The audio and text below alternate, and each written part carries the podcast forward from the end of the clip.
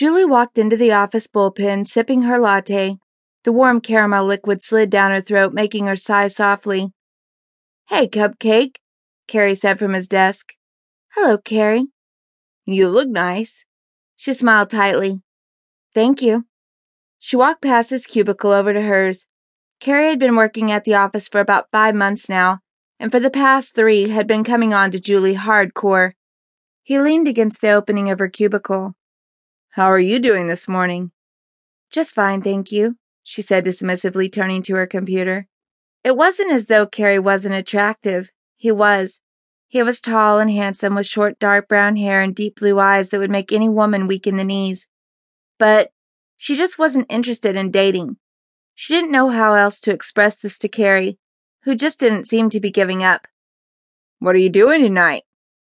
Masturbating, she replied dryly. Hot. Care for some help? She shot him a look. He was smirking.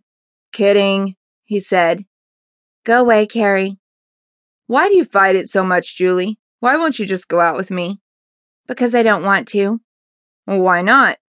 I just don't. You're not my type, she said.